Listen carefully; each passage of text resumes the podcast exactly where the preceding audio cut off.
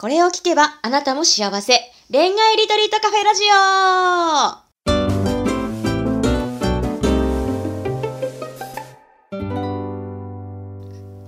こんばんは、ラジオパーソナリティのペクです。この番組は毎回アラサー女子の様々な恋のお悩みを一瞬で解決する魔法のラジオです。それでは、オールアバウト恋愛ガイドの久野浩二さん、ボイジャータロットセラピストのマリさん、本日もよろしくお願いします。はい、よろしくお願いします。お願いします。はい、えー、今週はですね、久野さんが復活されたので、えー以前お約束していた、特に好きでもない相手から電話が来た時の対処法をテーマにちょっとお話をしたいと思います。では、久野さんから行きましょうか。はい、これ、そもそもなんか最近ってどうなんですか？で電話なんですか？電話は普通に、何 ?LINE? LINE、LINE とかでしょうね。まあ、LINE とか、まあ、メッセンジャー通話か、そんな感じじゃないですか、ね。うん。そうだよね。うんなんかね、それこそ本当に、まあまあ、こんな話するともうきりないけどね、僕 とかの若い時代は、親がまず出るところからね、前、前も話したけどね、なんかそういう時代から、だから、まあそういう部分では、ただでさえね、本人が出てくれる環境だけでも本当ありありがたいところと同時に、まあ今回のテーマみたいに、まあちょっと嫌な人も直接来ちゃうみたいなね、感じもあるってことだもんね。ねまあ前だったら、昔だったらね、親が防波堤になったりとかね、できたりしたのが、それができ、まあ携帯以降はできないっていうことだもんね。はい。え、あのーどうなんだろうこれ、なんかさ、あの、実際で言うともう、だって、ぶっちゃけ無視しかないよね。マジかえ、だって本当に好きじゃない人なんか話したくないでしょだって。ただ、ただ、立場上、ほら、会社の先輩とか、うん。一応露骨に無視できないとか、そういうのはあるの、ある場合もあるかもしれないけど、でも友達レベルで話したくない人は、変な話、もう、それを意思表示しないと、向こう、そういう人ってさ、結構勘違いしちゃうじゃん。そういう人って。ねなるほどね。え。なんか出たら、あ、こいここの子俺のこと好きなのかなとか思っちゃう人とかって、そういう空気読めない人っていっぱいいるじゃん、男の人でも。うん。だからやっぱそれをするとしたらもう本当に露骨に冷たくするしかないよね。ああ。でもそれ会社の先輩とかだとできなくないですか？どどそういう場合はどうしたらいいんですか？でも、会社の先輩でも、そうのん会社の仕事以上の領域に踏み込んできたら、やっぱもうそこに行く形が一番いいとは思うけどね。だから、うん。ほら、仕事にかこつけて、うん。まあ、なんとなく仕事の話しなきゃいけないっていうのはあるかもしれないけど、でも、例えば恋愛とかみたいな、プライベートの領域に入ってくるんだったら、もうそれは一緒なんじゃない？うん。うん。でも、先ほども言ったように、うん。やっぱり、勘違いさせるっていうのは、ある意味、優しさ、なんだろう、ちょっとその、優しさによってちょっと自分が嫌なストレスをすごい抱える場合だったら、やっぱり結構露骨にやるしかないような気はするけどね。うんなるほどね。え、マリさんどうですか？うーん。私も同意見かな。なんか、なんつうの？お仕事はしょうがないけど、ややっぱりプライベートな領域は、ね、いくらお仕事で繋がってるからって、ダメだと思うんですよ、入ってくるの。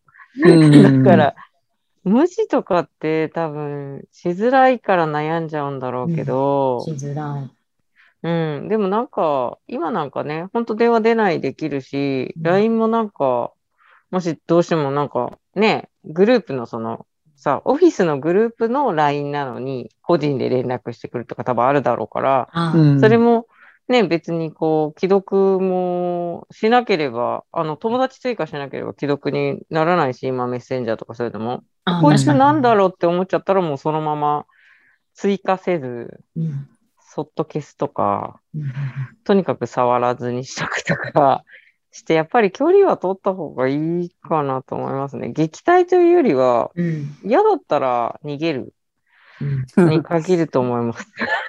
まあね。ねまあでそもう、でもね、本当にあの、でもさ、なんか本当に最近、最近ってわけじゃないけど、やっぱりほら、ストーカーみたいな人とかもさ、うんやっぱりいるわけじゃん。ねだから、ね、うん。やっぱり生実家ちょっと、あれだよね、なんか勘違いさせることによって相手もなんかそういう風になっちゃうってことはあるから、だからもう露骨に、えっ、と、本当に嫌だったらやっぱり相手にその意思表示をして、で、相手が本当どう受け取るかっていうところで、それでやっぱり引き下がっていく人たちも大半だと思うんだよね、本当はね。うん。まあね本当はね。そうそうそうう。んだけど、そこで、露骨なのにさらに来るっていうことはちょっとやばい人じゃん。うんぶっちゃけ言うと。うん。うんこんなにあからさまにやってんのに来るみたいな感じ？うんっていうのは、えちょっと要注意人物だから、うんちょっと早めに対処した方がいいと思人としてね、なるほどね。う。うん。会社の人にも早めに言うとか、ああ、うんそっかそっか。ちょっとあの、そういうそ系うそうのそう。うん。自分だけのとこ調べとくとか、うんそうそうそうそうそう。その後意地悪してくるとか、表現する人とかもいたら、うんもう事件なんで、本当に。事件ね。事件なんで、そうなっちゃった。あれ、なんか、こういう回答でよかったのかな？なんかもっと、もっとあれだったのかな？あでも、もう一個質問があって、うんあの、最初は電話が来るのが迷惑じゃなかったっていう場合もあるじゃないですか。うん例えばその仕事上の関係だと思っちゃったとか、まあ、そこそこ嫌いじゃなかったみたいな感じでずっと受けてたんだけど、うんでも途中からやっぱうざいと思い始めたって。そうなったらどうしたらいいんですか、それってもう最初、マリさんがさっき言ってたみたいに追加しないっていうのはできないじゃないですか。追加してしまってるわけだから、なんかそれで、まあ記録つけなきゃいいんですけど、最近こいつうざいなって思った時に対処しようがないのかな、ちょっと。でも、あ、うん。わかった。あとね、まずね、まず一個は、一個は、えっ、と、うん。そういう場合は、えっ、と、やっぱり、すごいちょっと王道かもしれないけど、うん。あの、向こうが明らかに恋愛感情を持ってて、こっちがないっていう場合は、うん。えっ、と、だからやっぱりまず、あのまあ自分、私なんかこう好きな人がいるとか彼氏いるとか、まあそういう形で、うんちゃんとそうそうそう伝伝えた方がいいよね。なるほどね。うんいなくてもいるってあのいなく言えばいいてもいなくても。そうそうそう。うん。いなくてもいいんだよ。で、普通の人はそれが来たら、ちょっとこう、バックするわけよ。うん。うん。あ、なんか見込みないから言われたんだなとか、うんうんうんあ、ダメだってなるし、で、かん、ちょっとなんか前向きな男の、男の場合は、うんまあそれでもじゃあ奪ってやろうってぐいぐい来るか、それか本当にそういうのに、もうなんかちょっと、あの、さっき言ったような、ちょっと危ない方向に行っちゃうタイプ、うん、の、だからど、ど、相手は何なのかっていうところを、うんあれなんじゃないかな、見極めた方が、今の時代はいいかもしれないね。うん。うん。なるほどね。私もそっち派だね。いなくったって別に今うまくいってるとか、今こういう人がもういて、はっきり、そ、そしたら言うかもな。こういうのが困りますって。う。うんん。うん。言っても、やっぱ言ってくるようだったら変な人だし、ぐいぐい変な風に。だからその見極めはすごい重要うんかなと思います。で、家の前で待ってるとか始まったらもう事件なんで、そこはもう 事件。だって思った方が。で、一人で抱えない方がいいです。あの、相手も思い詰めて寄ってきてるから、うんもし変な、変な事件系とかだと。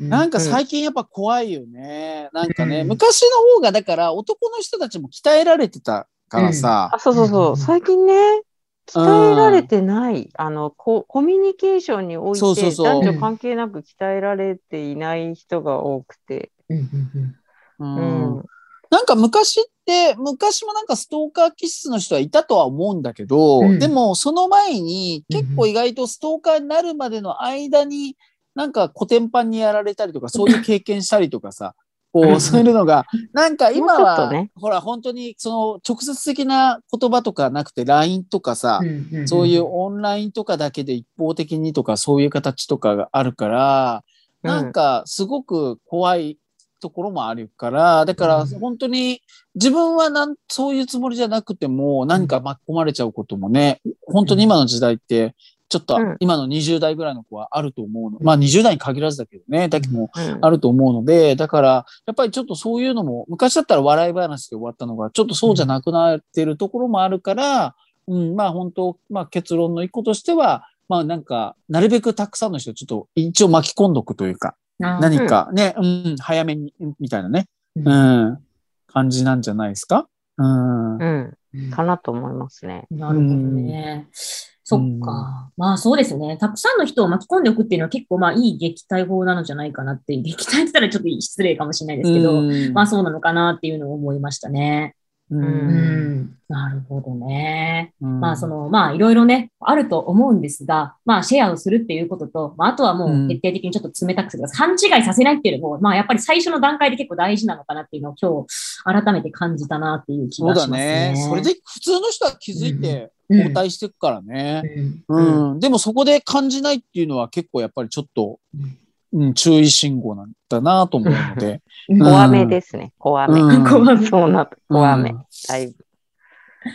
うんうんですね。ですかね。うん。ははい。ありがとうございます。じゃあ 今もし、でい大丈夫でしょうかね。大丈夫なかなんんだ。ね大丈夫なのかな大丈夫なのかなそうとこう、なんか冷たい回答みたいななってない。大丈夫。ね、だ大丈夫かなってちょっと思いますけど、でもまあそうそうですよね。でも本当にそれしかないかなって私もちょっと思ったので、ううん。まあなんか今迷ってる人がいたら、ちょっとなるだけ身近な方に相談できる方に相談してほしいそうそうなって。相談を早めうんにした方がいいと思いますよ。思いましたね。うん。はい。